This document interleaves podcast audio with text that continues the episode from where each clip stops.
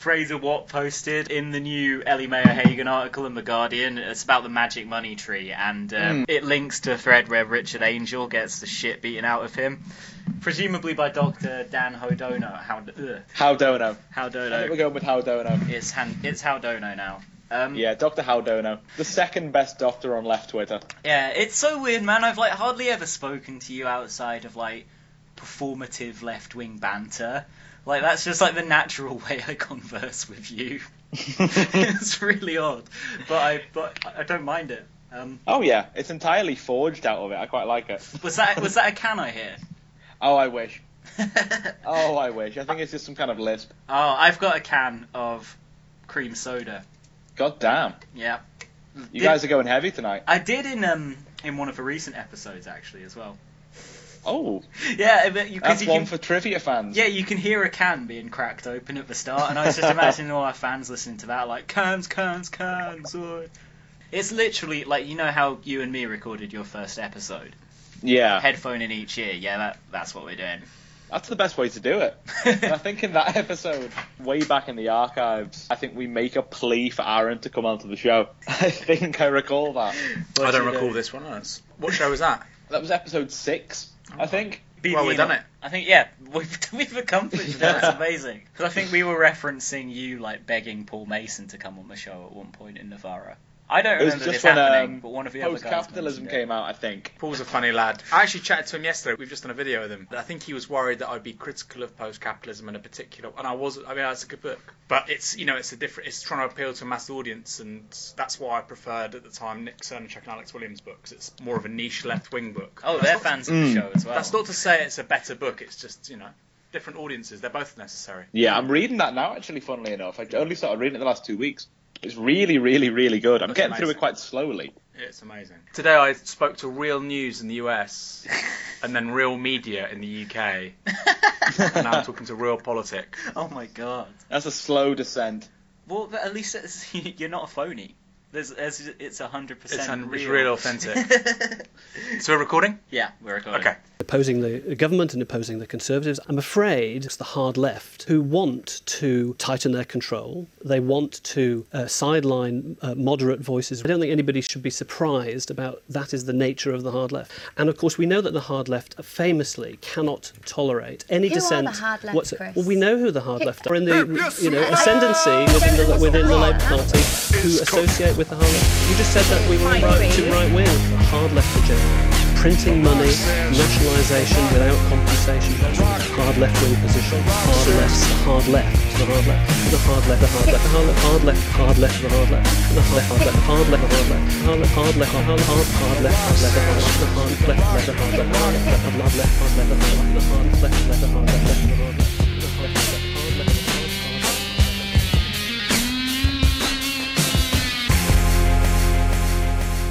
Hello and good evening. You're listening to the Real Politic Podcast with me, Aaron Bastani. I'm joined this evening by at Uber Coker and at Hipster Scumbag. Hello, gents. Hey, Hello. man. We're sadly not joined by at YS Rice and at T Foster underscore 94, but in their absence, we'll try our absolute best to ensure your listening pleasure. I guess I'm going to hand over to you at Uber Coker to determine the passage we're now going to pursue over the next 60 minutes. Well, we're gonna we're gonna follow a, an interesting trajectory. We're gonna gonna go down uh, a curious passage right here. Um, yeah, you're listening to the Real Politic Podcast. This has already been established. We've got Aaron Bastani here with us from Novara Media, the co-founder of Novara Media, who you will know from presenting Novara FM, from doing his IMO Bastani videos, from his appearances on Sky News, articles he's written for places such as Open Democracy.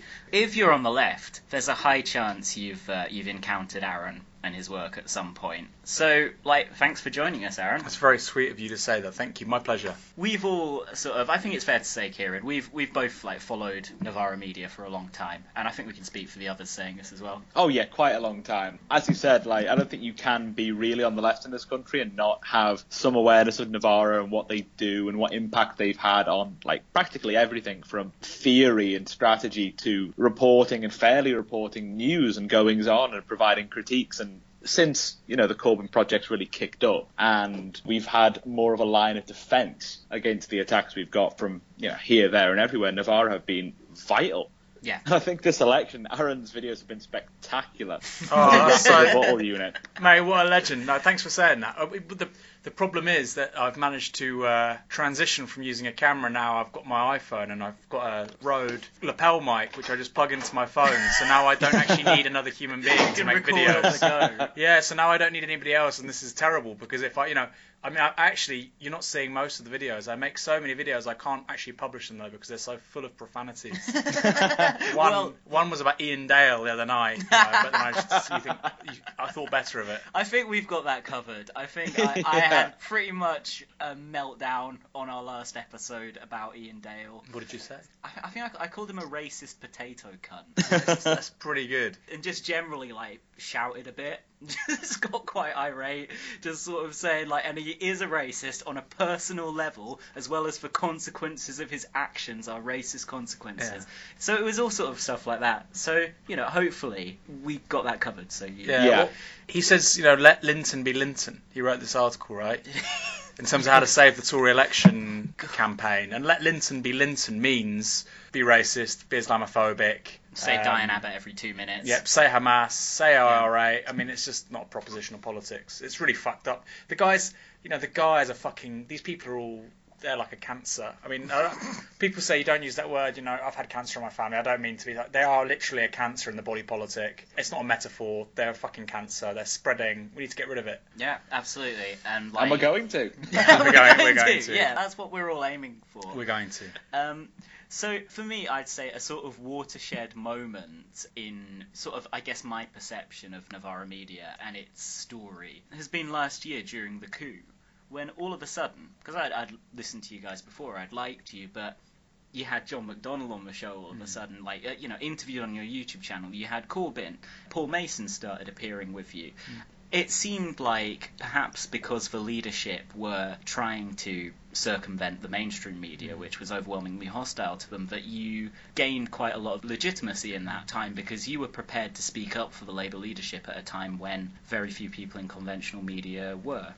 And it seems that that has, well, Novara media, it's got a lot bigger. Do you think it's got a lot bigger since then? Well, Like, yeah, no, that- um, yeah, but also in your personal profiles. I mean, for instance, you see you and Ash on Sky News quite a lot now, and there were hardly any commentators from the radical left who you'd see on TV. Um, I think Ash is different to me. Ash is a very eloquent young woman, and if you're a TV producer, that's just dynamite. Yeah. Because you obviously they're trying to, you know, like if you've got anything vaguely resembling decent politics, you want to see gender balance, you want adequate representation, but also Ash is actually Ash is probably the sharpest person, male or female, you know, regardless of where your background is, whatever. Sharpest person I know of her age. Very eloquent, very sharp, also very funny, hmm. very charismatic. So as a TV producer, dynamite. So the second they discover her, she's always going to be all over the TV. I'm surprised actually she's not in more places. They always stick her up against the fucking gimpiest young Yeah. Tories, like just these walking bow ties, Yeah. fucking lanyard dipshits, Yeah.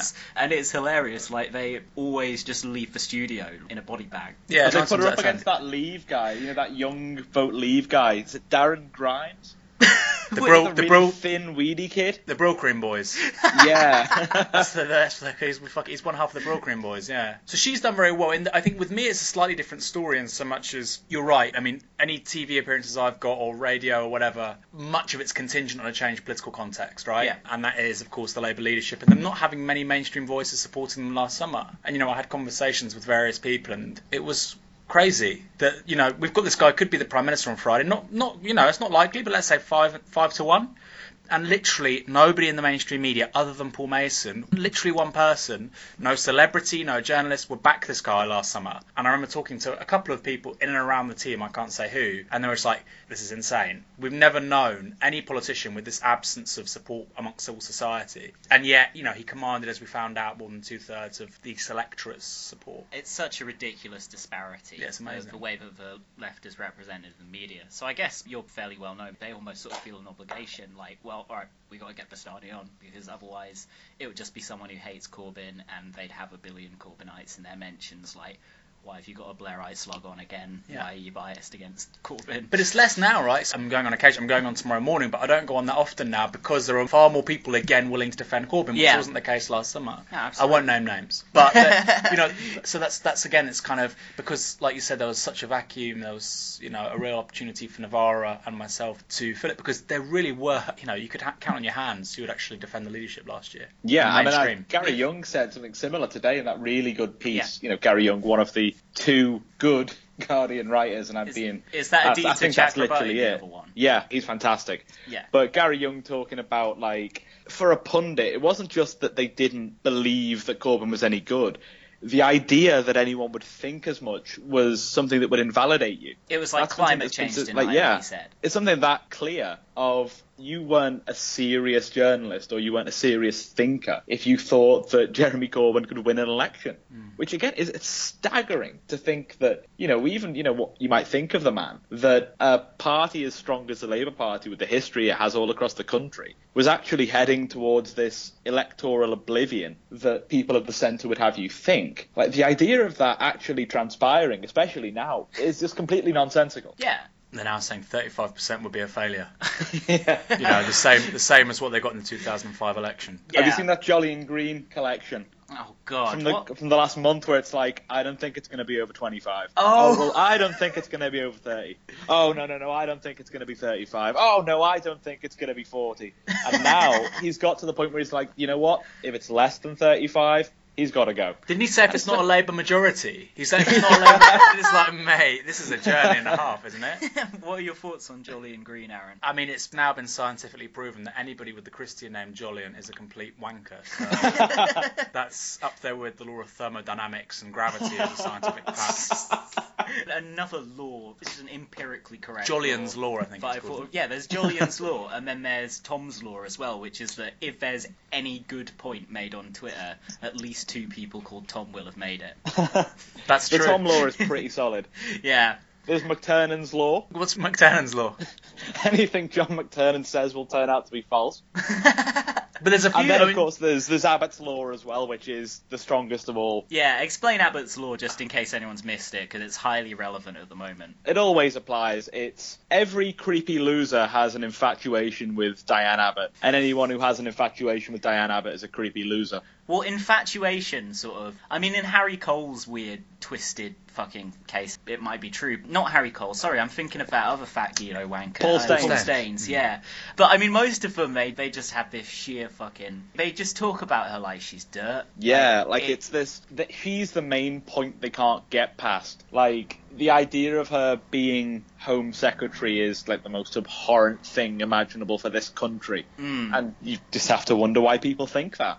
Why they obsessively think that? Why no argument you could ever give them will ever budge them from that position? It transpires in the nastiest, ugliest abuse constantly. It's it's absolutely abhorrent. It's awful. And then people in the centre fan the flames as well. Like there was Jess Phillips um, appearing with John Whittingdale on, on TV the other day. Actually, I think I might literally just be. Did you talk about this in the new Tiskey Sour, Aaron? Yeah, sorry, I was literally just going to go off into a rant that Aaron went into on the Do new, it. new Novara podcast, Tiskey Sour. But it's so it's basically it was Jess Phillips and John Whittingdale on uh, what was it something on ITV or something? Just like it was just like a little um like a kind of. I'm, uh, I'm completely drawn a blank, but it, it was like you know, like a surprise date or whatever, where you get get two people together. Speed dating. Speed dating. Fuck's sake, there, there you go. Um, I've never been speed dating for the record. yeah. well, I- I worked in a bar probably when I was about your age, and they used to do speed dating a lot, which was quite funny to watch. But yeah. Anyway, yeah, that was what Yvette, not Yvette Cooper. Sorry, I'm think I'm thinking of Jess Phillips. Yeah, another lumen. Poundland of Ed Cooper. Yeah, exactly. A lesser luminary of the PLPY feminist crew. Yeah. But like, yeah, Jess Phillips and John Whittingdale were just sitting down, you know, like having a drink or whatever. And uh, John Whittingdale was, you know, being a, a Tory prick with Lynton Crosby in his ear. Mm. Was like, oh, did you see the Diane Abbott interview? And Jess Phillips was just like, well, I'm no fan of Diane. Oh, it was tragic, wasn't it? And it's like, fuck off. Well, for, for a start, you don't need to say you're no fan of her. And secondly, like, you don't, even then, you, you, you don't need to join in the sort of ha ha ha. The, But more than that, it was the interview. the way that she you could see from her eye contact and her body language. A, she's not a confident person. So when she was talking to him, she was looking up a lot. This is not like some fucking pseudo. It was just blatantly obvious body language, right? First of all, she feels intimidated by him to the extent where she does view him as, as effectively an authority figure because he's a Tory man. He's a white patriarchal Tory man, and she allowed herself to be subordinated to a narrative which shat on another woman, actually another woman in her party who's also a black woman, and you just think. She's spineless. She's fucking spineless. So people go, oh, she's all about her. She's a self-promoter. Yeah, she's also vapid and fucking spineless. If anything, like the lack of marty, the lack of confidence surprised me because her brand is like, I'm Jess Phillips, and it's like she subordinated herself to Whittingdale like that. And I was like, Oh yeah, the whole like that I'll stab you in the front kind of vibe Yeah. she likes to give off.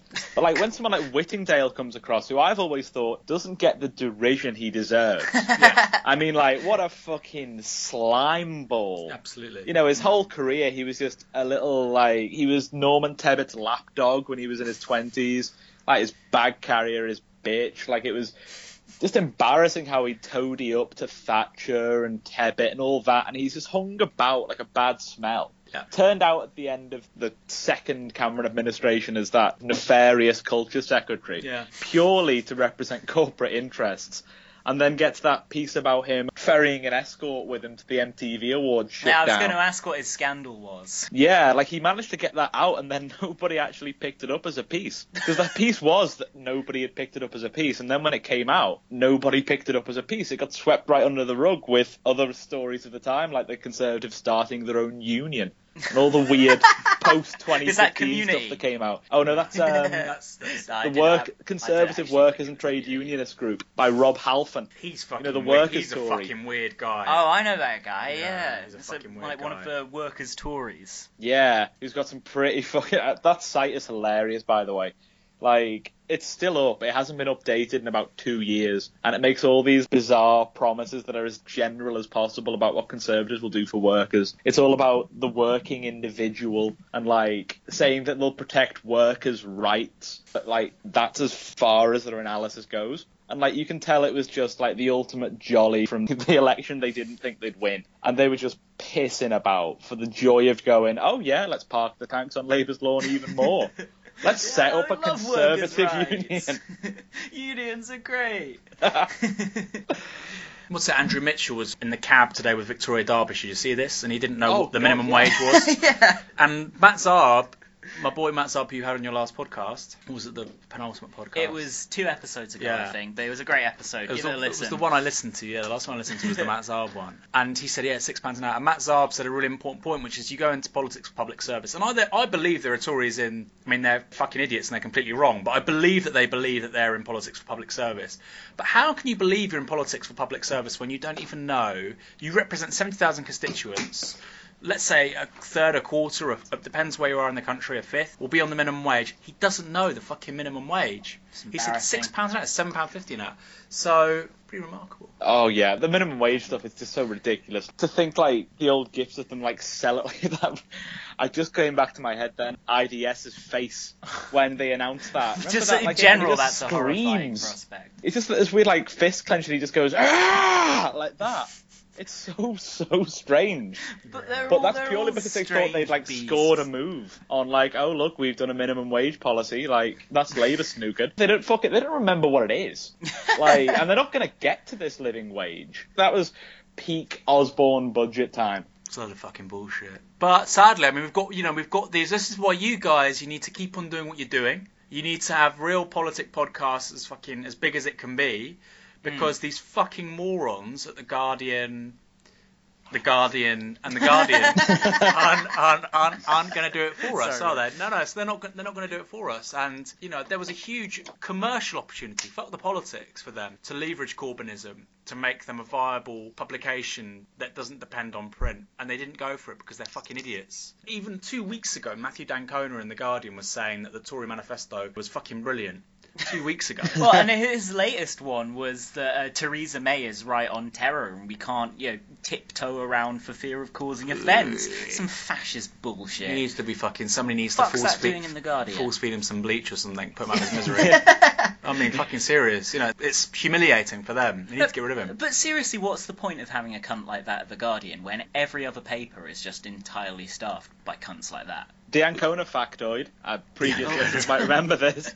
Some Uh, dank d'Ancona facts. Exactly, the finest d'Ancona. For The Observer, bizarrely, in 1997, he did the last living interview with Enoch Powell. Fucking wow, hell. lad. Really? Yeah. I bet Simon Heffer is fucking furious about that. And what, what was it saying? What was the kind of tone of it? Have you read it or? I've read it a good while back when we did the Enoch Powell episode.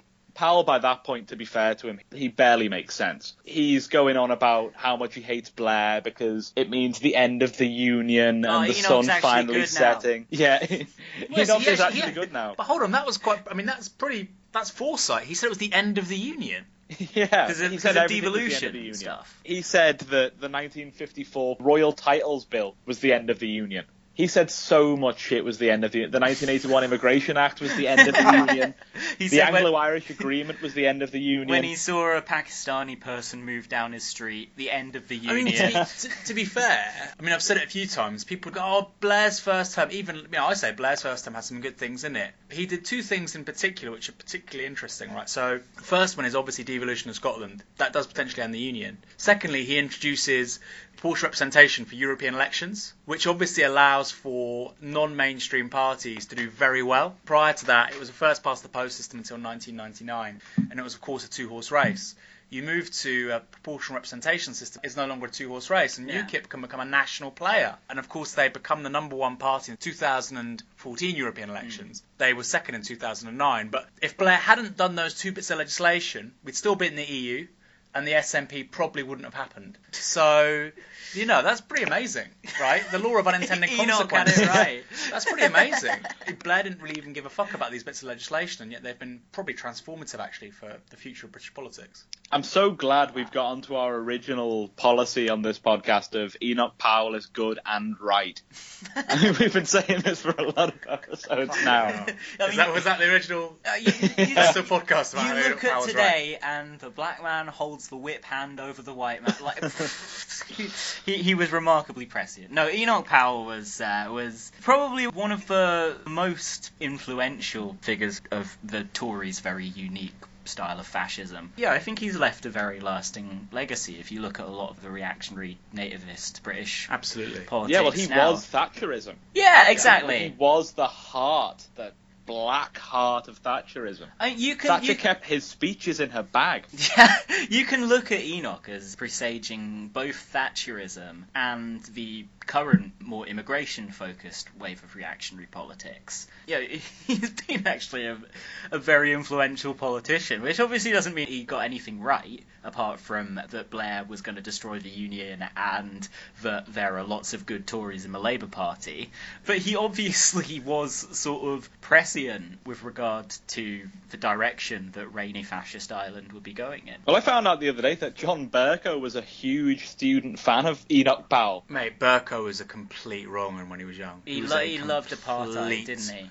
Complete wrong un. Yeah, he was a member of the Monday Club, as I'm sure you know. Briefly explain what that is for the listeners. The Monday Club was sort of the most right wing elements of the Tory party membership, and it had a big following amongst young conservatives in the 1980s. And I believe Bercow had some formal role, didn't he, in the Young Conservatives I'm or their sure. student federation or whatever the fuck it was, as did Nick Robinson. Um, uh, Impartial BBC reporter. Yeah. He doesn't have politics. And in the early 1980s, of course, they had that famous poster, "Hang Nelson Mandela." And people say, well, that you know, that's distinct, obviously, from Tory party policy. But Margaret Thatcher's own words about Mandela were, you know, plain and simple. He's just a cut and dry terrorist like the rest of them. Yeah. The ANC is a terrorist organisation. So I mean, you know, the fucking these people. But talking quickly about Enoch Powell, I mean, there's another fascist, obviously, in the historical context of Britain. That's Oswald Mosley. Yeah. Mosley comes from a different tradition, right? Mosley was originally a Labour MP, and he was a Keynesian, right? He was a Keynesian before Keynesianism was cool. Ah. Talking about public ownership, about how you need state control of certain industries to have oversight with final demand, yada yada yada. The far right in this country does have two historical lineages. One is Enoch Powell on social conservatism. One is Mosley on economic conservatism, you know, one nation Toryism and effectively public ownership. And I thought if UKIP, if you brought them together and had a red UKIP line, I, I've always thought that that probably that would you know get you a majority of like 150 in this country. The Mike Hookem party. Yeah, But no, he's got that old uh, sort of Labour apostate, working class conscious Yeah. spirit to him, but also he's very racist. Yeah. Doesn't like him. But actually, this election's probably proving that wrong. You know, I hmm. did. I thought that's just 65% of the electorate, but that's probably not correct. It may be the majority of the electorate, but probably not that big. Well, UKIP would hate Mosley because Mosley was a he was a European federalist. His dream was Europe a nation, which was like federating everyone completely, led by Britain, and that Britain led by him. And I watched an interview with him the other day, funnily enough, when he was about 78. This is about 1975. He's getting Oh yeah, why do we fucking live so long, man? It's ridiculous. Like Enoch lived to fucking ripe Rich peop- old age. rich as well. people. Just fa- yeah, Yeah. ah, I guess. The yeah. Queen, you know. Yeah. Yeah, they do not die. They just yeah, but she's going. dead, mate. Uh, come on. Yeah, the Queen's dead. I we know that. But... It's like it's like Avril Lavigne, you know. It's actually some, it's been somebody else for 15 years. but Mosley talks about like he's 78 and he's described himself as in the best health of his life, and he's talking about how other great men of history have been called to action older than him to lead the country, and he like cites like Lord Chatham and Lord Marlborough. Corbyn's and the second old, wind in a few Yeah, years. all the all the 19th century great politicians, and he was still saying that one day he will be called to action and called to lead, asked to lead a government and lead a country. By he whom? Ex- exactly. He just thought by popular assent. Theresa May's Tories. Are like, is you know Theresa May obviously not working out. Is is Oswald about? You're probably summon him to earth. Sadly, I mean, his they know the necromancing. sadly his son has defected to Tom Watson. Fuck me. Hey, you know, Tom Watson could lose his seat. he could lose a eh. seat. He could lose his seat. I mean, ideally for me, Labour win a small majority of 10 and Tom Watson loses his seat. That's But we take ideal. uh, Nick Clegg and Amber Rudd's seat as well, which you, Gov, say that we're going to take. Oh, yeah, I want Clegg to just get fucking seen off, man. That's the dream. Oh, but the then he goes hated into the Sunday Clegg. Times every week. It, who He'd cares? be- he'd be a Guardian. reads the Sunday no, he'd be a Guardian. He'd be a Guardian columnist within a, a year. No, Oh, he- God, I, yeah. I reckon that would probably be true. We pointed this out in our episode we did at the time, but in the New Statesman, Where's the Opposition, Who Will Speak for Liberal Britain issue, they had four current or former leaders of the Liberal Democrats Mm. writing in that issue. So there was, uh, there was Farron, Clegg, Ashdown, and... Campbell. yeah, Ming Campbell as well. And, oh, and uh, they had David Owen. yeah, yeah, yeah, from from the So SDP. five. Well, he, Yes. no, but uh, David Owen was never in Yeah, the Dems. yeah, yeah, yeah. So yeah, just a similar Yeah, variety yeah, of yeah. scab. Yeah. From the same genealogy. Exactly. I mean, the slug The New. Statesman does have actually some good people. So, like, Stephen Bush is really sharp. Yeah, I And like Stephen. Bush. He's very honest as well about his politics, and you know, I really like his stuff. And I'll see him tweet something. And I, I know it's Stephen Bush. It's going to be worth reading. Yeah. What Jason Cowley is doing to that magazine is Oh, fucking criminal. It's very sad and They- tragic, as you'd say, Aaron. It's very sad and tragic. And they need to fire. they need to fire him. like, yeah, whose call is it? Who owns it? It's a Russian. It's like a Russian Oh, oligarch. for fuck's sake. and she has it as like a as a kind of vanity project. Obviously, it doesn't make any money. It loses lots of money. They're always boasting about how they get loads of readers now, though. Is that online or? It's online. No, because some of their stuff is good, right? Stephen Yeah, Bush is Stephen Bush is Stephen good, Bush yeah. is good. George Eaton can is, get- is, is kind of funny the stuff George Eaton says. So He can be trained, he can be directed in the right way George to write Eaton- something good. Yeah, I mean George Eaton again. Like I, re- I either read George Eaton because I'm like your sources are really bad and funny and they're like completely misleading you. Generally, Michael Dugher. But like anything that Jason Cowley writes is just um, it's it's just shit. It's just I feel like I've dived into you know a, a sort of a bath of pig spunk. so it's like uh, you know. I mean, I'm pretty sure that was like his university experience, just bathing in pigs to get Probably into is. certain drinking societies. Yeah. But I mean, did you see what Cowley was tweeting last night about the Guardian? There's Guardian New Statesman beef, it turns out, because Alright. Jason Cowley is convinced that the Guardian is genuinely left wing, is really supportive of Corbyn, and it really fucking gets to him. The Corbynite Pravda. Yeah, that was it. It's like, what fucking world are you on? Yeah, he's really he's actually really stupid. Like Yeah. this is the thing. It's not some people aren't like politically invested in things. He's really thick and dull. He came out of a literature background, so he used to work at Granta. And this is not. He's just like he's like oh yeah politics. He's sort of like dabbling. It's like Yeah, Yevgeny yeah. Morozov with politics. Yevgeny Morozov was writing a piece once in the Evening Standard about how Milton was a liberal, and I was like, mate, you fucking idiot. There was a civil, there was a civil war, and he was a Republican supporter. So like literally at the birth of liberalism. Yeah. You fucking idiot. Anyway, Wasn't he a sports writer as well before then for the Observer? I've done. The He's guy's gone he's, from yeah. He somehow ended up editing the New Fucking Statesman. so he has no idea what he's talking about. Yeah. You know, he it's not again. It's not about political investment. He's not trying to dissimulate. He's clueless. It's like me trying to write about ballet. I, I literally wouldn't have a fucking and I have to make up something. And people are like, this guy doesn't know what he's talking about. Yeah. Uh, He literally said he wanted to turn the New Statesman into, and this is a quote, a Marxism today of the left. What? I mean, like, how many fucking levels of stupidity do you need to be on to say that? Like, Um, seriously, that's the stupidest thing. It's bizarre. I mean, who's who is the New Statesman for? I mean, I guess they're aiming at a certain audience now that. I mean, it just can't be that big. A Doesn't group make any people. sense. Doesn't make any It- sense. like- Clearly, the future of the left is like the Corbynite project. Yeah, they keep they keep losing these Clearly. leadership elections. I mean, that And- front cover, their last front cover, it's like they designed it in October 2015 and they've kept it for the election. How it's are like, are they heading towards complete oblivion on Their the covers are hit 40%? always so shit. Like literally, our cover art is better than theirs, and like we just literally like bung it together on like PowerPoint or something five minutes before we release the show. Our Like, editorials are better than theirs as well. our editorials are a lot better than theirs. You know, also they've got. I don't know if Danny Blanchflower still writes for them. You know, former member of the Monetary Policy Committee at the Bank of England. Yeah. Uh, and he was widely viewed as the most left-wing member of what's called the MPC. He's a Keynesian economist, and he hates Corbyn. And Yeah, there was this does. letter. There was this letter about, from all these economists in I the was week, gonna say yeah. and he wasn't a signatory. And it's like you fucking just like have a bit of humility. We all need humility in life. Have some fucking humility. Except Richard Murphy did it. Fair play to him. yeah, yeah. Accept yeah. you're Eventually. fucking wrong. Yeah, well, no, in a way, like, okay, good. You know, it's we, we need if we're gonna win, we do need these people back on board, right? Yeah, we'll have a go at them Hmm. after the election. Yeah. Karen. We'll- and it's like, it's like, what the fuck is wrong with you? You fucking moron. And I, I just think there's a few people at at the New Statesman, but it's Cal, an ego thing, isn't it? Well, I I did the I did Ridge on Sunday, Sophie Ridge's show Yeah, on Sky yeah. a, couple, a month or two ago, and I did the paper review with Cowley. And and he said, "Oh, lovely to meet you." And I said, "Oh, lovely to meet." you. He didn't know who I was, obviously. All right. And as if you don't know I, that I fucking hate you, like your finger's not on the pulse. He Yeah, goes- yeah. He gave me his card. He goes, "You must write for us." And I said, "That's really not going to happen, Jason." and We, We need to get that. McTernan on. He said yeah, yes. then we will. We will get John McTernan on. He agreed. I mean, this is before, like, I think the account. Let's generalize who's behind it at any given moment. Before the account launched into him again, he did agree. He wants to talk about Gough Whitlam with us, which I oh, think is great. oh, mate. Australian PM from the 70s. Oh, of course, the guy who wants to get rid of the Queen. Yeah, Yeah. yeah, no, he was great. He had his first. Uh, how long was it, Kieran? Like a couple of months. Was like if Corbyn just had him and McDonnell do all the jobs. It was literally just him and his his vice president. They had uh, 16 jobs each.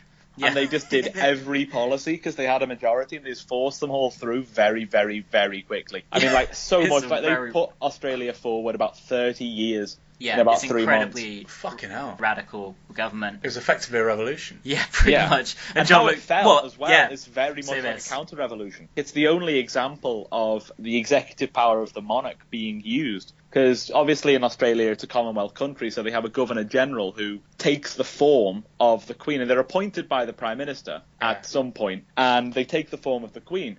And eventually, almost like how Thatcher did in 1979, Malcolm Fraser, Liberal Party opposition leader, tabled no confidence vote after no confidence vote when opinion had tilted against Gough Whitlam's Labour Party. And eventually, John Kerr, the Governor General, who was a raging alcoholic, like a buffoon, who had like had made a fool of himself at public events and all that sort of thing, had been convinced by Malcolm Fraser. And as it turns out, 40 years later, Prince Charles and MI5 Fucking to hell. dismiss Gough Whitlam's government. All So lads. after that, he was dismissed, and Fraser was made interim prime minister and won the election in December. Fucking hell. Yeah. So It's that's something to anyway. learn about because Yeah. you know if we do end up in government and in government with a weak majority or on a confidence or supply agreement, Because, You mean, know. the, my, my worry is if somebody said to me, Labour can have a majority of 10, or you lose this election, but you cut their majority down to 10, and you get 38%, and all of a sudden you come second in like 100 seats, which, like for instance, YouGov has Labour on 33% in Bournemouth West, Mm. which is unreal. They were at 17% in 2015, and that was a good result. So all of a sudden we're competitive in all these seats, and Yeah. we, can, we can build the CLPs, we can build a mass movement ready for like a majority of 100 next time, basically, right? If somebody offered the latter to me, I take it because I would want the Tories to do Brexit, and actually it would be soft Brexit because they wouldn't be able to pass any other kind Yeah. and then we could take the reins afterwards because a weak Tory government now would be very similar to 1992. And Tony Blair was very successful because he hit the sweet spot, not just in terms of the electoral cycle, but also in terms of the internal party cycle. So it had been cleaned out. And by 2022, we'll have cleaned out the Labour Party and I we'll be heading for a landslide majority in a general election. Politics is rarely that clean. It doesn't often work like that. But if you were to say, ideally, what would you like? It would be uh, government in 2022. Because I, I think what you're saying, confidence and supply, all this stuff with Corbyn, the institutional opposition he would have from security services, civil service, the media, plus Brexit, I mean, it would be a car crash. yeah, it would be Christ. agony. Like it's tough to sort of you know come out and say that, especially publicly. Mm. But I'm worried now that we're looking at a kind of 1974 situation where they're going to fall quite short. I've got a feeling it's going to be more than the DUP could make up for them, and they're going to have to scramble and try and find something. And they'll try and run as a minority, and fair enough, let's let them. But it's all about keeping it together for that second election. If we keep our poll rating outside of the election cycle at the level it's at or thereabouts, we can really sustain something bigger later this year or next and hopefully like somehow quell some of the stuff that the right are doing if they can be quelled where i'm sort of of the belief that if we play our cards right we could be looking at a good say 20 seat majority next year which would be You know- excellent yeah, that'd be absolutely my view is I think I think the next general that's it. I think the next general election is a lot sooner than five years time. I agree with that. I've been saying that. I think we'll have referendums and elections every couple of fucking years now. Sadly, How do you think it's going to happen then? How would May's second government fall so soon? I just don't see, even if the margin of error on the upside for the YouGov data is, I think they get a majority of 40. You know, I just don't, you know, Major's majority after 92 was 20 something, and it literally lasted uh, lasted 18 months. And then they couldn't pass stuff. I don't think she can do Brexit with 40 majority, and that's why we had the fucking election, right? So, I think that would be it. I think they'd struggle to do Brexit. yeah the toxicity of her image as well that's not going to go away Yeah. that's been the big mistake of this whole election. Even if they come out with a majority, she's gone from being she occupied this very strange position, I think, when she came in, which was a lot of people just thought, oh well, okay, Theresa May's the prime minister now, and it sort of stayed like that. And everyone was like, well, not you know people on the left, but people at the centre and people more on the ground were more like, oh, you know, she kind of looks the part. She is prime minister. She's going to be till 2020. You know, Safe Labour pair of are a hands. wreck. Yeah, safe pair of hands. All that kind of thing and the exposure they've given her on this and the mess she's made of it, that will never be repaired. Because that really was basically people's first impression of her. She's been in government, in and around government for seven years, but people have made their impression of Theresa May, how she sounds, how she acts, her mannerisms, her snippets and comments. They've made that in this election, and this election's gone so poorly that even if they win a majority of, say, 35 40, she won't be Prime Minister personally for another 18 months. I mean, the thing is, she couldn't do Woman's Hour. How the fuck can she? You know, like it's gonna be a it's gonna be a mess. Like I totally agree with you. But Well, the thing it's pretty tough though, isn't it, Woman's is, she Hour? she is she is no, it's pretty. Yeah, it's, they rate you over the coals over uh, I thought actually, specifics. I thought the woman who hosted, what's her name? Uh, Jenni Murray? Jenni Murray. Yeah. So she, I thought she editorialised a bit with a couple of the questions, but generally speaking, she was fucking good.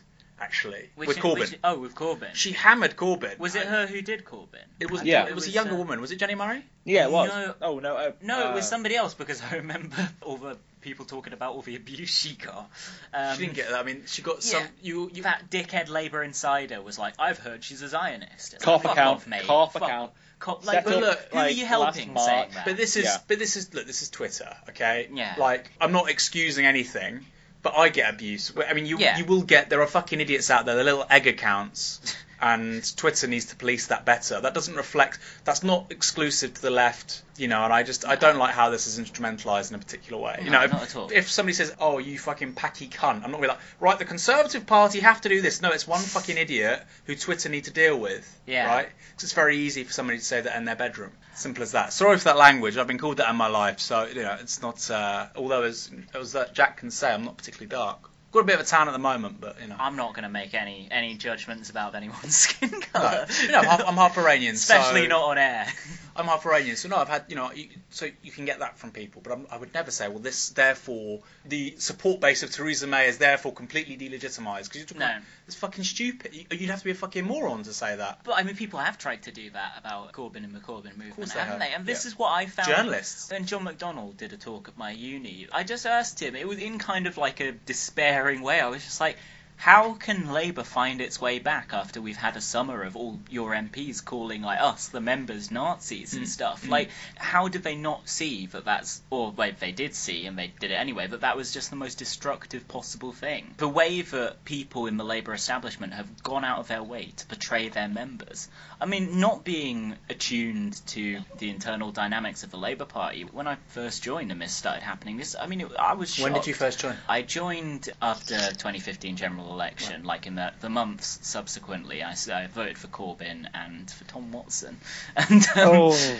yeah, a lot of people did vote because there was no left candidate on the ballot, and everyone was like, "Oh, Tom Watson, he's that guy. He stands up to Murdoch and stuff." Yeah, it was that kind of like left, right, or left union dream team. Like he'd Yeah. be the enforcer and the visionary would be Corbyn, and it didn't Yeah, really but happen. it to be turns out he's the enforcer for Corbyn's enemies within the party. But it, I was pretty shocked when I just saw like Michael Dugher in the early days of the Corbyn era, the way that he would just openly speak about the members with this tone of contempt to the press. And I mean, Michael Dugher was just. Uh, these people shouldn't. I mean, they're just. Li- I mean, they're just so thick. But, I- so but stupid. he's so respected, Michael Dugher. It's absurd. No, like, Unbelievably, people yeah. like George Eaton and these people, they all like for some reason they think that a guy who spends like two years just fucking over his own How party. do, no, no, they don't he's respect like, him. No, they've got to give him status because he's their credible source. So if Yeah. Michael Dugher's a fucking idiot, then they haven't got a credible source. It's kind of, you know, it's mutually constitutive, isn't it? I mean, who else Yeah. thinks Michael Dugher's a serious guy? Well, do you remember Uh, Michael that, um, that Harry Michael Dugher's got- Cole? That Harry Cole, yeah. um, the screenshot that he posted when Dugher resigned or got sacked or whichever it was. There's only When- one winner when you uh, take on Michael Dugher, and that's me. There's only one winner. Like how true that was. How true that turned out to be. I mean, Michael Dugher used to be quite. I, I might be wrong, but Michael Dugher used to be quite close to Andy Burnham. yeah, he did. Yeah. He ran his 2015 leadership Yeah, campaign. and Andy Burnham afterwards was just like, "You're a fucking idiot." Like, it doesn't barely, you know. So Dugher's just a fucking idiot. These people, these people, there is no bigger gulf than between these people's impression of themselves and their actual talent. There are so many talented people out there doing fucking donkey work for the Labour Party, Mm. and there's these fucking idiots who think they're God's gift. They're just and they- elevated. they need to be. They need to be. You know, Michael Dugher needs to do a minimum wage job for two fucking years, and he needs to know what's what because he's got fuck all to offer the Labour Party. He might actually have a bit of perspective if he did that. I, I heard actually, and I, I can't even remember who I heard this from, uh, or where I heard this, but like um, Mi- Michael Dugher apparently he was away on holiday. I think actually I think it was when Andy Burnham did something vaguely left wing. Like it Was it the when An- renationalising the trains policy? It, yeah, was the it big might have um, been that. Burnham one where, guys, come on, I'm left wing. Yeah, In that yeah. I thi- inimitable Burnham way. Actually, I think it might have been that, yeah. And Dugher was so angry at the way Burnham had like capitulated to Corbyn that he threw his phone in the sea. Jesus Christ.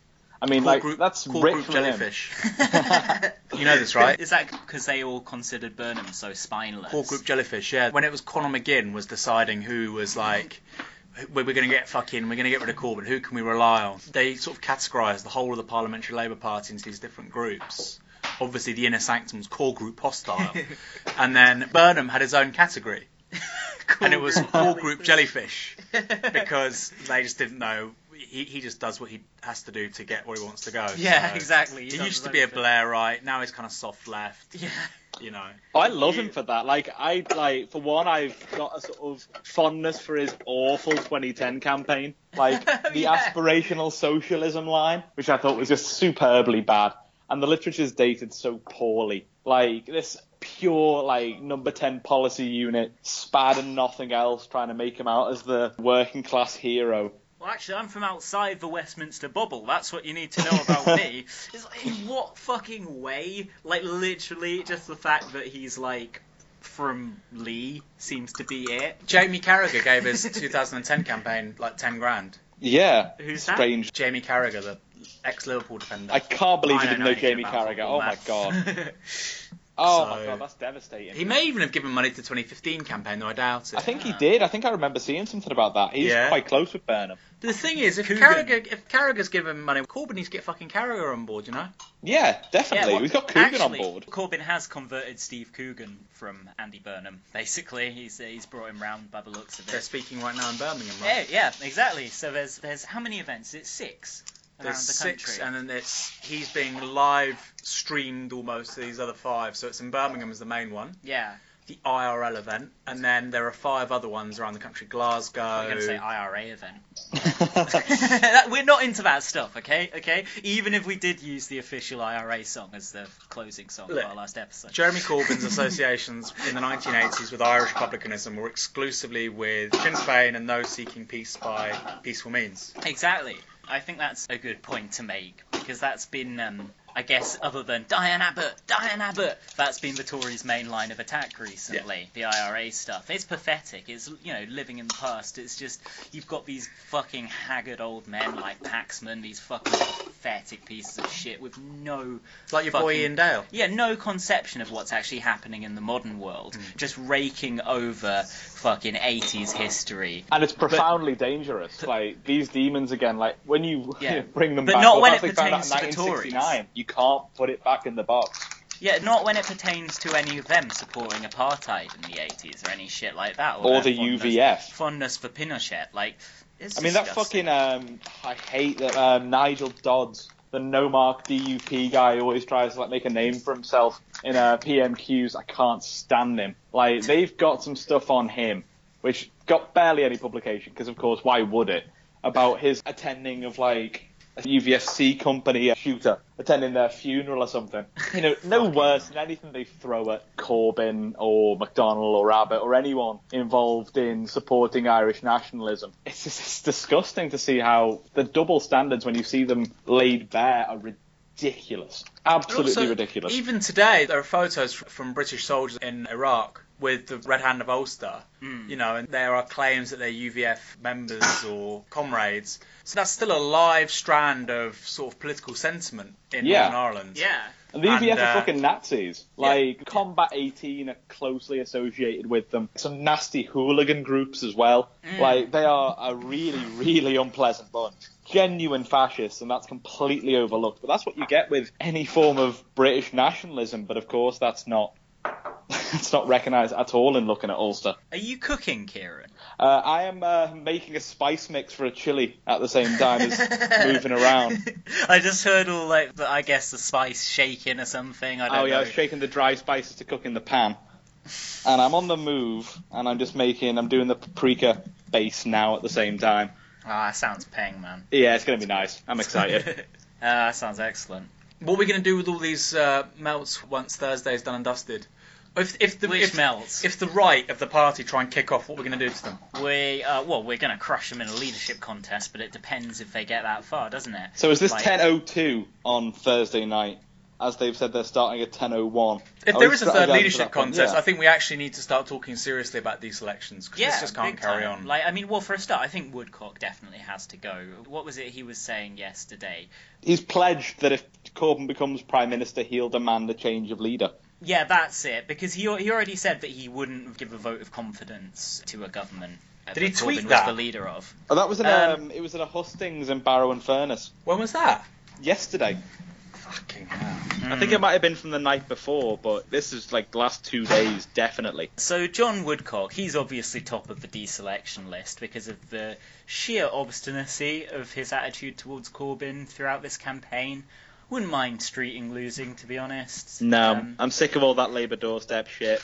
Yeah, I'm sick of- he's been patronising a few more people about like. But also, like, what are you doing? You're on the doorstep telling people that your leader's a fucking terrorist sympathiser. Yeah, honestly. Like they're like, oh yeah, momentum people don't turn up. First of all, actually, we now know that the overwhelming majority of people knocking on doors are fucking left wingers. Absolutely. Secondly, they're the ones that are actually selling the manifesto to the public. You're shitting on the leader, like saying he's an anti-Semite to the BBC in the week of a general election. yeah, Mate, Streeting is he's a piece of shit. Streeting is a abs. You know, he was made for another era. He's meant to be a Blairite in the night. He thinks it's the 1990s. It's like Yeah. he thinks that the fucking you guys are too young to remember this. Like Good Life from a Good Life. I Is it Good remember. Life? yeah, I've seen What it. about the Fuck good it. life? Uh, no, what Good Life? What's it called? Oh, this, This life. Life. the sitcom. This Oh, Life. my mum and dad I- loved this life. Yeah, so he's like he thinks fucking this life is on, and like we're watching, you know, Toby Anstis on BBC, Tim Vincent. He thinks it's the fucking 1990s. Like Eric Cantona fucking is like you know Premier League top goal scorer. If that was the era, then like yeah, Wes Streeting would be like a capable politician, but it's a completely different age now, and he's just there's no there's nowhere in the sort of the ideological market for people like Streeting. He needs to fuck off. He's a joke. Literally nobody had heard of him before his McDonald's thing. No. Like that's the He only. was the NUS president, right? Oh yeah, yeah. There's that as well. But I mean, a lot of people probably fucking hated him because of that, and then so he went from just being you know despised to obscurity to just being despised again. And Mixed no, now fair he's bit of loved obscurity by- still. the sort of the centre. And uh, what was it? The Ian Austin line about his movie star good looks. What? when he, he wrote that awful piece about like you know do not Late be disheartened Orson about Welles. the the, uh, the talent we have in the PLP. We have Alison McGovern. We have Wes Streeting and his movie star looks. he was talking about Marlon Brando, late Brando. Street, I mean, Streeting's a funny one because he's from a working class background. He could be an okay orator. You know, he's only just starting his parliamentary career, and you'd think he's an opportunist. You know, he wants to fucking. He's just. That's literally all, all he is. Why hmm. isn't he jumping on the bandwagon of Corbynism? Stab him in the back, sure, but like stab him in the back, and you could take advantage of it. This just strikes me as.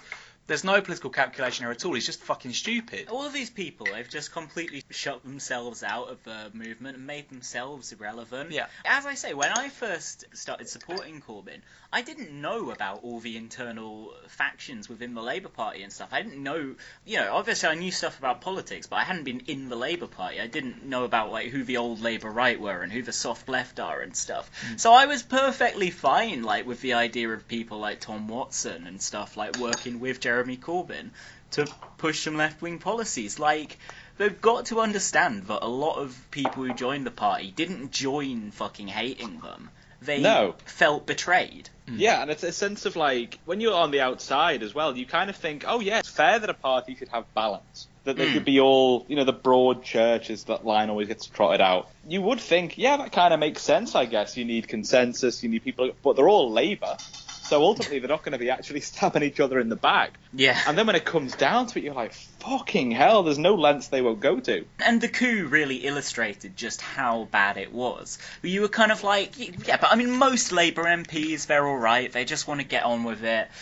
You're just like, it's just a few who are just making noise. It's like, no, there's just a few who are especially bad, but the vast majority of them turn out to be both pretty reactionary and having that same kind of group groupthink that we were talking about earlier being present in the Guardian offices, where if you supported Corbyn, you weren't a serious person. Yeah, and you posted last night that thing from the uh, London Young Lefty group, was it, where they're talking about the backbenchers who were, well, Streeting being one of them, talking about Diane Abbott to Labour Yeah. students. Yeah, exactly. What are they doing talking to these absolute no marks? Yeah, just telling these random like students that the Labour Shadow Home Secretary is like personally unpleasant and awful and, and, and all this stuff. It's I mean it's really it's really bad to know that I mean it's unsurprising as Aaron pointed out when I told him, but it's it is just really bad. They've got they've got no class. They've really got no class. You know, it's your leader, it's your party. Like, I mean, look at Kevin Spacey in House of Cards, right? He is going somewhere. He'll shit on everybody. He'll even kill people to get to the top. If you're trying to take a leaf out of, you know, Machiavellian logic, right? You're instrumentalizing everybody to get where you want to go. Yeah. I I actually understand that, right? Yeah. But that's not what West Street. They're just. It's very performative, and it's just. I don't. I, I don't get it. I understand amoral fucks who screw everybody over to get to the top, but they're not going to the top. What I find funny is how, yeah, and I agree, Wes Streeting will be lounging on the backbenches until we deselect him next year. But like, Or um, his seat, his, or his seat won't even. yeah, well, sorry, he won't even boundaries get back in. The yeah. boundaries are going to be redrawn, possibly, or I think Ilford North's affected by that. Yeah, he's a fucking goner anyway. It's like, yeah, th- this guy is running on borrowed time. Yeah. But, He's going to fight it out with Mike Gapes, and nobody beats Mike Gapes for that Yeah, one like New Ilford seat. He's going to stay around with the fucking cockroaches after the nuclear Oh, holocaust. yeah, yeah. He's not going Gates, anywhere. Gates perpetually sounding like he's crying. Yeah.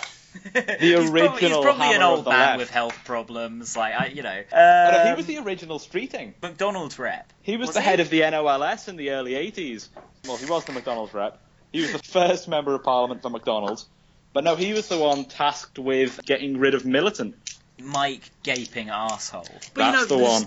This is it. Labour students have played a very interesting role historically. So Jim Murphy, of course, was the NUS president in '96. Yeah. and he created the sort of space within the NUS to okay the introduction of student fees with the first Labour government. You know, he cleaned up the NUS for Blair. Top boy. So you really need to be. And actually, Blair had one good line. I was told this. He wouldn't hire people that had been in student politics as Ah. as spads because he said they're like fucking weird people. That's quite fair. That's quite fair. So Yeah, like James. James Purnell, James Purnell went to work for him when he was quite young, and he said, "Oh, are you involved in student politics?" And James Purnell was like, "Oh God, I don't want to say this. Uh, you know, I wasn't." And I think I, I think James Purnell said this as an anecdote when I was interning at Demos, and he was at fucking Demos anyway, because I do recall hearing this like face to face, and James Purnell said. Yeah, Tony's reaction was, I wouldn't want anybody involved in Labour students. They're all fucking idiots. Yeah, well, I mean, there's this huge disparity between young people and how they think, and how young people involved in party politics think. So last year, didn't Labour students go for Owen Smith by a majority? How did that happen? Most young people are more progressive. Most young people. But they've, they've, you know, so it's like London Young Labour, right? yeah, they, they make they make left wingers feel unwelcome. But they win the bureaucracy. It's like the right in most of the party. They've got, Yeah. you know, they've just won the bureaucracy. It's going to take a few years to change that. Yeah, but I think as well as the fact that yeah, they obviously did win the last election for chair of London Young Labour and stuff. But I think throughout Labour students there is a general kind of cultural thing as well, where their idea of riveting campaigning is just like Labour doorstep. They don't have a kind of politics or a kind of strategy that will like entice people from the left, and it's a very deliberate thing. Like friend of the show, Emily Robinson, has written about her experience with Edinburgh Labour students who are very, very right wing, and Same, yeah, Scotland and London in particular Yeah. are very strange places for young Labour. Thank God for organisations. Scottish Labour Young Socialists. Those guys are, are fantastic. Well, Oh, hey, the there was- finest. There was it. Is it the opinion poll data today or YouGov recently shows that Labour amongst 18 to 24s are polling above the SNP, oh, Yeah, somehow. nice. which is super interesting. efforts, because the Scottish Labour campaign has been hilariously bad. awful. Absolutely so awful. bad. Well, when we just have, when we have a great national campaign as well, and they're just that shit, it's like just just just mooch off our work. Yeah, Just- take it. Just take our manifesto and use it. Don't do a Carwyn Jones trying to figure out your own strategy. Oh, that. Because now he's getting fucked in Wales. Because Leanne Wood has like the perfect line, which Carwyn is you Jones, voted the- Labour for 30 years and they've done fuck all for Wales. Carwyn Jones, the man with a face that makes you support white genocide. You guys need to be careful, man. You're going to get what's his name after you. Who was the guy that went after Giorgio Ciccariello Maher and he said this kind of stuff? Oh, oh, I know who you're talking about. Was it was it a prominent fascist? It wasn't, but it was like one of these alt centre people. Oh, and then it was an they alt feed, centre they, then, they person. then feed into like the far right, you know. Come at us, motherfuckers! Like, I don't care. No, it's Like, good. Hey, look, there's no such thing as bad publicity. It's fine. White genocide is rad. We're, we're still looking forward to a New Statesman hit piece whenever it drops. We just got to slag them off a few more times. and then Helen Lewis on the snap. etymology of slug. It is Not weird, long you know. now. I was blocked by all of these people, and then obviously the more relevant Novara comes, they sort of unblock you. And you just Mm. think, fuck you now. I blocked Iain Dale yesterday. He followed me all- f- for some reason. I was like, I'm not comfortable with this, so I Yeah. just blocked him. I think I, you know I admire Iain Dale in a way because he's got cause he's got no talent whatsoever. He's He- got no discernible He talent. looks like a potato. he, ma- he like you say he's a potato cunt, and yet he's managed to carve A racist potato. race cunt. potato cunt, and he's managed to carve a, a career for himself out uh, of politics. I kind of admire that in a way. Fair play to the guy. Failed parliamentary candidate, and he even says that on his CV. You know, former Tory party candidate. You know, Iain, you know, tens of thousands of people have been fucking candidates. I saw in his Wikipedia he was a former Conservative Party politician, but I didn't know that he didn't get elected. No, he's never been an MP. Maybe he was a councillor. Ah, okay. That's tragic, isn't it? He's probably written that himself. or- Very sad and tragic. a councillor. Well fucking done. Jesus. Like failure is really permitted in the backstories of prominent right wingers. They always have that sort of falling to rise again side of thing. I mean, you think about to go back onto another bold, weird Ian, not Ian Dunn, Ian Duncan what? Smith. oh, oh, right. how so busted many. he was for his university stuff. The Perugia shit. Yeah, how he was like, it went from a university of Perugia to a university in Perugia to uh, like a certificate from a business school in Perugia for like a six week course. To like how far down that went? Yeah, he was gonna be. He was in the running to be prime minister. Bizarrely enough, like to think that someone like that with that kind of checkered record, like seriously checkered record, was even in the running to be prime minister once is absurd. Although to be fair, Ian Duncan Smith, people go on about Corbyn's low polling rating. Yeah. At his worst, Ian Duncan Smith has the lowest ever recorded polling ratings of any major party leader in this country. I think like he obviously was like his net approval ratings were negative eighty something. Yeah. But his positive approval ratings were twelve percent. That uh, uh, Jesus like, you know that, Christ. that's crazy. Can we talk Can- about the swing in Corbyn's personal approval ratings? Yeah. ratings? Can we put the clip in? The Ian Duncan Smith quiet man turning up the volume. If we can get that in at that point, his speech, like his famous speech at the, um, Yeah. Conservative Oh, okay. Party conference, Never when he underestimate like the quiet man. and What goes about, uh, like William Hague's famous speech when he was back and he's 16? turning up the volume. Oh god, yeah. We can clip He's that turned it up to well. Let's put 11. in a sort of let's get a variety of Conservative leader But this, clips in. this is a really important point actually about Ian Duncan Smith. Mm. So Ian Duncan Smith and William Hague obviously were two Tory party leaders, and this is when the Tory party looked fucked for Yeah. decades, Mm. right? And it's obviously rehabilitated under Cameron after 2005. And people presume that Theresa May, you know, Tory hegemony, all this shit, the Tories didn't win a majority. This is all the fucking spineless centre-left melts. Have a bit of historical perspective. The Tories didn't win a majority between 1992 and 2010, right? 2015 rather.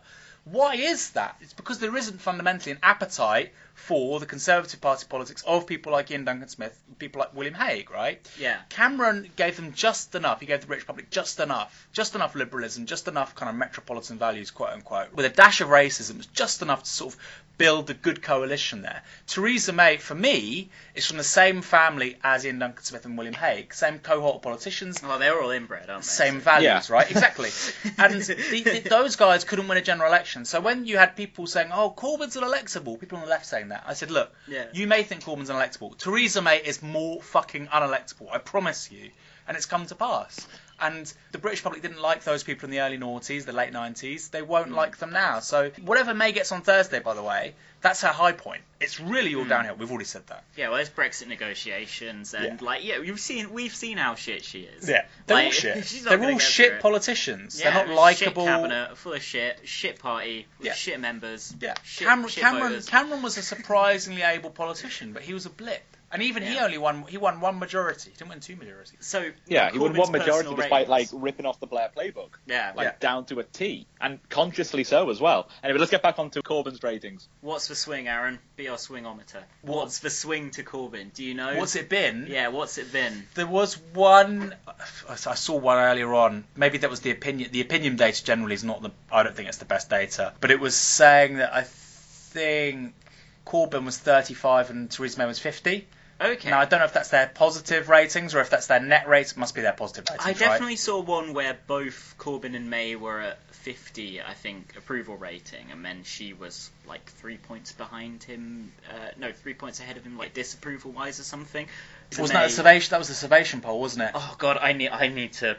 That was- the names of the polls I'm looking. That was the Survation. that was the Survation poll. I Okay. think It was definitely a thing. I'm definitely talking about something real. You know. it was the same poll that unweighted had Labour ahead of the Tories, right? Yeah, but what I found interesting was, and I think you might have mentioned this on Tiskey Sour or on Novara FM, it was that Corbyn was like minus 69 or something. Um, nice. But Nice. not nice. Very, un- very unnice. And then he's gone, like, he's had like a 70 something point swing hmm. to now he's like three points ahead or something. He's slightly positive in the way Well, in people a are way, perceiving so, him. so in terms of Labour Party polling, it's the biggest ever improvement in polling of any party during a general election ever. Okay, And that's obviously also true for, it's even more true for Jeremy Corbyn as an individual. because he was doing so badly. Yeah. and now he's doing quite well. But the thing is, he's a good campaigner, and my my He view is. was, and I said this, and James was laughing at me when I said this. I said, look, the second Labour hit 30% in the polls, if they can hit 30% in the first fortnight, it's going to be competitive because it's momentum. Mm. And they got 30% last time. Yeah. And so all the arguments about electability, they'll all disintegrate the second they hit 30. yeah, And that's kind of what happened. And I think Right. that that first two weeks, they got momentum even before the manifesto, and then the manifesto happened, and then it was, you know, we're taking off. And uh, yeah, he did a great campaign. who's been your favourite person to just like eat shit and say actually I was wrong, Corbyn's good? I mean, nobody's really saying that, are they? Uh, Richard Murphy sort of did. he, John the Harris one. did a little bit. John, uh, these people. I mean, Even Freedland managed a tiny little Corbyn's incredible fight Squaw. back, changed a minute later to Corbyn's fight back. Is that what happened? yeah, with well, the copy? yeah, yeah. Well, they took the uh, incredible was in the headline, and then they took it out. I, you know, who knows who made that call? You know, I just, I, I don't really trust any of these people as far as I could throw them. And I can't Yeah. throw them very far. I'm I not saying it's them. out of sincerity. I mean, maybe fucking Richard Murphy. I don't know enough about. We're going to have, listen, level. if Corbyn becomes Prime Minister, or if we have a left winger that becomes Prime Minister, on the left, we're Mm. going to have bigger problems than what we had last summer. Far bigger. Far bigger hurdles and Yeah. crises of confidence. Absolutely. So if people didn't have the backbone to fucking see off these idiotic claims, these slugs, if people didn't have the backbone to sort these slugs last summer, Yeah. I actually don't think they're of much use in the long term. Yeah. Now, I'm not writing them all off because some people may have learned from that and it won't happen again. Mm. But generally, on the left, we have such incredibly powerful vested interests against us that if you're not willing to fucking back yourself, look, go join the Liberal Democrats. I'm not going to name any names because we've done a nice episode, sort of, you know, not attacking other people. We don't need to do that, yeah. Yeah. Because we were we were right. I found uh, the idea that some people saying, "Oh God," but you know, Corbyn didn't sing the national anthem at the start. It's like, right, how many years have you been on the left, and you can't mount a defence of like not liking the national anthem? If people aren't prepared to like make these arguments, I'm just sort of like, what? What are you even in it for? But Like, also, he was look for those first few weeks anyway as leader. He was kind of like dazed. You know, we all were. He had no staff. The left, like Matt Zarb says all the time, the left went from zero to 100 overnight. yeah, So you know that first few weeks, whatever. I mean, even if he'd sung the national, anthem, you know, it wasn't. There was no plan. So you know, and it, it, it literally couldn't have been any other way because we came from nowhere to winning the Labour Party leadership. So Something Yeah, that we've never done before, and that's the thing that can't really be forgotten. That we have never got this far before. I mean, we did have Yeah. probably the most talented left politician this country's ever seen, Tony Benn. Every single pathway for him was blocked repeatedly, over and over, and he was the closest anyone's ever got. Anyone's ever Yeah. gotten, and we've obviously we've been stymied by the idea of Clatley as this great radical, which of course he wasn't at the time. The radical of that time, Nye Bevan, never became leader and was kept away from it. Wilson, the great hope of the left, turned away. Kinnock, great hope of the left, Well, Nye away. turned away a bit as well, Yeah, didn't Nye he? He embraced nuclear weapons and sort of uh, social imperialism towards the end of his career. Foot was the compromise candidate and has been unfairly labelled the candidate of the left. We have never had our man and our policies in power. And this is the first time we've ever came close to a manifesto like this. Not even Yeah. talking 1945. Like, we have never had a chance to have such control over what we're putting out. And the response has been greater than anything I could have hoped for, but simultaneously, what I believe the character of the British people is. The manifesto is terrific. It's an important document. I've got my physical copy here, actually. That's nice, huh? Yeah, no, it's beautiful. It's a beauty, a treasure. And Like- it, yeah, it's going to shoot up in value because it's a, it's a valuable document in history. I ain't Like- selling this shit. get like, this is mine. get JC to sign that seriously. Oh well, when I eventually get meet JC Jeremy to sign, Corbyn. make it make it a proper commodity. Yeah, which, you'll have that which I'm British sure will happen. But I'm sure it'll work with Corbyn. Like, you know, we're at the same rally or something. He's just walking along, and Schneider's just whispers in his ear, like, "Those are the real politic boys. you don't want to be photographed with them." he just turns over like, hey, and then we all embrace. I was hoping that with Sanders actually when I saw Bernie last Friday. I was hoping I'd be Oh. able to grab him and get a picture and then falsely claim that he says he loves the show. But he was he was moving so quickly from the Sheldonian to the Oxford Union that we just had no chance. Yep. If you've learned one thing from doing this show for the um, I think 22 episodes Wow. since you joined, no, this will be our 29th episode. Hmm. It should be that telling blatant falsehoods is totally within, you know, the purview of what we do. Yeah, that's in our remit. so you you can make up anything you want about Bernie. yeah, Bernie loved it, like loves us, listens every single week. He would have won, He would have won. And Um, Corbyn will well, win. Yeah. Well, you know, do you know, do you know the funny thing is that McDonnell had a subscription to Jacobin, Really? Oh like, my god. to, like before he was the Shadow Chancellor, Oh wow. which is kind of cool. And then like, I think he still gets it sent to his office, but he obviously I mean, he won't have time to read it. That's not. I'm not dissing Jacobin. I mean, he's Yeah. He doesn't have time to sleep. So, um, but that's kind of cool, right? Oh, before we I, I think before we wrap cool. up on McDonnell, actually, I think we should give a shout out to uh, the report that's come out today that's got no coverage, but is enormously important. And I know Tom Gann and a few others get the New Socialist, which is launching on June the 9th, and it's going to be Yeah. huge. We're going to you- do a special new socialist episode. Tom Gann, possibly other guests to you know introduce Isn't he in you. Spain? Yeah. He is, but we've got Skype. You know, Right. he'll, he'll be there in the same way Kieran's in the room with Yeah, us. Yeah, no, no, just curious, yeah. It's going to be amazing. Yeah. I'm international editor, so if Yeah, anyone's Tom- got Tom- any oh, stuff yeah. on that, send Tom it to Gann me, DM our- me. Tom Gann is our prince across the water. The left needs its own David Miliband, and we've got him. That's the most overrated politician in history. Oh, Christ, yeah. Yeah, he's shit. He's uh, although Aaron didn't. No, I can tell you. I mean, I'm, I'm telling you from first-hand experience. He's the most Yeah. overrated politician in British history. Can't even hold a banana. But on this uh, this report, he's a banana back to it. The alternative modes of production, or words to that effect, produced by McDonnell Long Bailey. This huge report into effectively the first semblance of a post-capitalist agenda by a large political party. Fucking And started to think beyond, you know, Oh, how we can reform our institutions. And it's incredible. I've seen, I've seen Max Shanly saying how sort of important this feels to him. So that's generally a good barometer as well. If you're sound, something coming highly recommended by Max Shanly, you'll be seeking it out immediately. If you're not sound, if you're a slug, you will have heard his name and be hiding behind the sofa, thinking that the Momentum Boys will be kicking down your door any minute soon. Which they will. Ah, there it is. Alternative models of ownership. And it's this huge report. And as I said, the new alternative owners.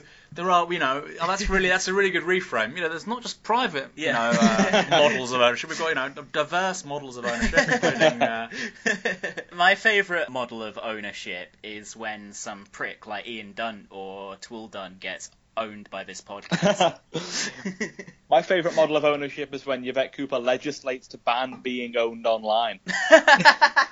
As is the It's platform of her leadership bid. It's coming. Do you remember her and Jess Phillips and Stella Creasy all voted to fucking bomb the shit out of Syria, and then suddenly they became really concerned about online abuse? Yeah, because people were like, uh, and uh, as we said before, you get idiots fall through the net a few times, and you know also because prominent women do kind of get course. far Oh, yeah, worse. But the bulk of what they were complaining about was people going, "How can you vote for a war that's going to kill men, women, and children who want no involvement in it?" But that being questioned over and over again, and the email thing where you could put in your email, they find your constituency MP, which is a great tool, and Mm. emails them with a letter on why you oppose the bombing of Syria. They Yeah. talked about that as dirty, underhanded, hard left tactics. to- Was that was democracy in action? yeah, I've actually just remembered. I, no, it, sorry, it was it was Wes Streeting actually who I was thinking of, but Jess Phillips jogged my memory. How we were saying Streeting is an opportunist. He hmm. doesn't believe in anything, and we now have it confirmed that he bitches to random, absolute fucking no marks about Diane Abbott, hmm. somebody who receives like more kind of racialized, gendered abuse Doesn't than it- I pretty mean, much anyone in the country. You don't even need to go that far. It's just unprofessional to criticise colleagues with people you know. You know, just uh, yeah, I mean that as Any, well. Yeah, In any profession, I mean, it's just unprofessional. Yeah, but what I find funny is, in light of hearing about this, that when Diane Abbott finally spoke out about the abuse she receives uh, a couple of months ago after the Article 50 vote, and she wrote an article in The Guardian about it, which is the first time she's publicly spoken out about the way people just treat her like shit. And, and obviously she's tough. Like she has been able to sort of put up with it until the fever pitch of like recent times, I think. But then Wes Streeting came out and was like, "I don't agree with Diane, but I think uh, I think this abuse is appalling." So it's like, ah, yeah. So now when when Yvette Cooper and stuff have all said it as well, now you'll come out and condemn the abuse. But when you're talking to some little toad from London Young Labour who's going to go off and slag her off on Facebook to a load of other impressionable young centre lefties, then everything's completely different. So yeah, I do really think he is a craven little shit, and uh, yeah, I hope I hope if his career isn't destroyed on Thursday, that it will. Um, yeah, he's top of the deselection list after Woodcock. Yeah. right up there. Keep out Streeting. Keep out Butterworth, who will just subsume his place. Oh, we don't want him in the PLP. Oh, I mean, also with the talk of deselections, I mean, the priority needs to be that all these people who are now going to vote for Labour and who think this manifesto is great, Mm. join the party, Yeah. get involved, and yes, if your MP or your party exec doesn't reflect your politics, then yes, down the line, do something about it. because- Deselect the fuck out Well, of them. I mean, I would, what I would say is, first, first and foremost, have a chat, have a cup of tea, sit down, diplomatically talk things out. So I'm trying to do John McDonnell 2017. oh yeah, right. We're like, yeah, I'll have Mandelson over for a cuppa. no, no, no. th- This huge majority we have amongst the membership, it needs to be a lot more organised. It needs to be formalised. And you know, we've had 600,000, 500,000 members for a long time. It now needs to be a million. But more than mm. that, we now need to, you know, the, like I say, in Bournemouth West, we're polling 33%. The CLP in Bournemouth now needs to become a hub of ideas Yeah. and left activism locally. And that sounded batshit last year. That now sounds very credible. And I would love that to happen before we mean, ideally, it would happen before we go into government, right? So we've got six months a year to do that sort of stuff. I feel because yeah, I think you're right, Kieran. Earlier on, you were saying that you think another election's likely in a year or two. I'm, I'm inclined to agree with that. Well, and on that exciting cliffhanger, Hmm. politically speaking, I, th- I think we should uh, probably wrap this up. So, thank you so much for joining us to the great Dr. Bastano himself. It has been a delight. Honest to God, My it's been such Got- a good episode. And th- like, Got thank a you word so of much. greeting for your boy Bryn Phillips. He's out there listening. Bryn Phillips. oh, that guy. Puts Yeah. the um, melt and meltdown. he puts the melt and melt Stop being such an absolute belter. He was a he was a weird guy, wasn't he? he was a very, very, very, Very weird, weird, guy. guy. yeah. Blue Labour are fucking weird. I mean, you got Maurice Glasman writes in the, the Sunday Mail. It's fucking weird people. They're Mm. parasites. They need to fuck off. I mean, they Yeah. really need to fuck off. Yeah, they're fucking awful. They're just and they're so fash as well. Like Rod Liddle, guy from UKIP, all appearing at their last. Stephen fucking- Woolfe, yeah. Yeah, that's it. Can't even stand a punch from the boy Mike Hookem. Yeah, Hookem punched him right out of UKIP. Not in the party anymore. But he didn't actually defect to the Tories, as Hookem was suggesting, which is why Because he got so knows that Hookem would come and get him again. Yeah, Ah, he's biding his, him he's biding his time. Yeah, that's probably true. Do you reckon like Carswell and Matt are going to defect to the Tories I don't again? think. I, no, I think. I, I, what I've been told is that they'll try and block it. Oh, really? Yeah. They're letting Zach back in, aren't they? They're letting him run as their candidate in Richmond Park. and Yeah, he, but he fucking left the party a year ago. Yeah, but Goldsmith never joined another party. Oh, okay. I mean, it's a bit Yeah. different. Yeah, and I also that is Carswell left at a moment where it looked like it would be more than just Carswell and um, reckless. what that fucking. He was weird. I love his name though. It's just He was some guy leaves the governing party to join UKIP and loses his seat. He couldn't talk. Like there was him and him and Farage when Farage was like showing off to the media. He was like, "Mm," you know, you couldn't actually. You think there's like, uh, dozens of Tory MPs who, you know, they lack the most basic of social skills. Yeah, what a mess of a party. Oh, have you seen Greg Knight's video? Precisely right. yeah, exactly. there you go. But yeah, thanks so much for joining us, Aaron. It has been, as you might say, but but inverted, so it, it's a positive thing. An absolute belter. Yeah. It's, Yeah. it's been great. Like, thanks so much for, for bringing your your exuberant spirit to the Real Politic podcast and for Big shout out to you introducing guys. it as well. Yeah, man. Like, keep doing what you do. You keep doing what you do, you know, and be bigger and better.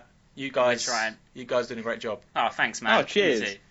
So, you've been listening to the Real Politic podcast with Jack Frayne Reed at Uber Coca, my Kieran friend, Morris at Hips a Scumbag. and special guest Aaron Bastani at. Aaron Bastani. There you go, Dr. Bastano in the house. All right, cheers, guys. Arrivederci. Thanks for listening. Thanks.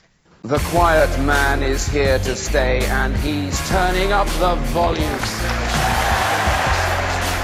In fact, while this week has been marked by an almost over-the-top aggression by Mr. Duncan Smith, it was toned down a touch today, but the message stayed brutal. He said the treatment of Dr. Kelly was shameful, and the Prime Minister said he had nothing to do with it. That was a lie. Tony Blair chaired those meetings that made those fatal decisions. He is responsible. He should do the decent thing and he should resign.